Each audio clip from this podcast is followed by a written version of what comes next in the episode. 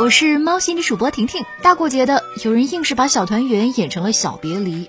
有网友发文说，其个人信息疑似遭到网警查询，对方要求他做女友，遭到拒绝之后呢，对他进行人身攻击。网友们都怒了，这本该是保护民众信息安全的岗位，却给坏人钻了空子，想想都觉得害怕。郑州公安回应说，已经第一时间展开调查，请大家放心。接下来就是戏剧般的神展开。郑州警方调查发现，自称网警的男子杨某，实际上呢是一名忠诚度测试员。原来，男子凤某信不过自己的女朋友，在网上购买了忠诚度测试服务，还把自己的女朋友宋某的个人信息全发给了卖家，然后卖家呢便编造自己是网警去进行了上述神操作。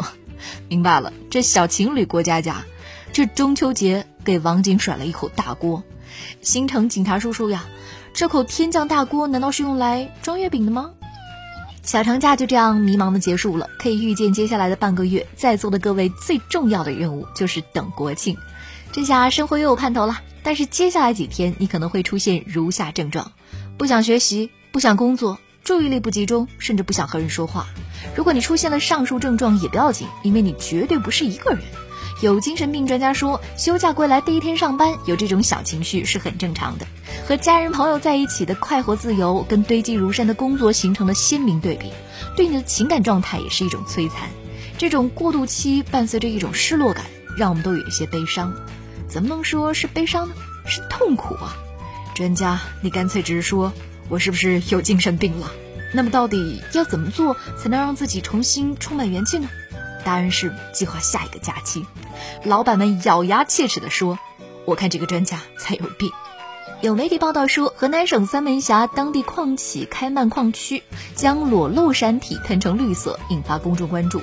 把裸露的山体喷成绿色，说起来这也算不上什么创意啊，但是做起来却着实需要点勇气。其演出道具是一把大喷枪，对当地裸露山体大喷特喷。最终，远看山有色，细看是喷漆的五毛钱特效被网友爆雷。这哪位大哥调的色呀？充满地摊味，颇有青出于蓝而胜于蓝的惊悚。别说对比山底下的绿野山体其他部分的青葱，就对比没有上色的裸露山体，也是丑出百倍啊！属于赤裸裸的毁容了。这么大一个矿企，连基本的审美都没有了吗？近日，贵州一男老师拎水桶强行给女生擦脸卸妆，在网上引发热议。视频显示，一群提着行李的女生排着队等待这位老师亲自卸妆。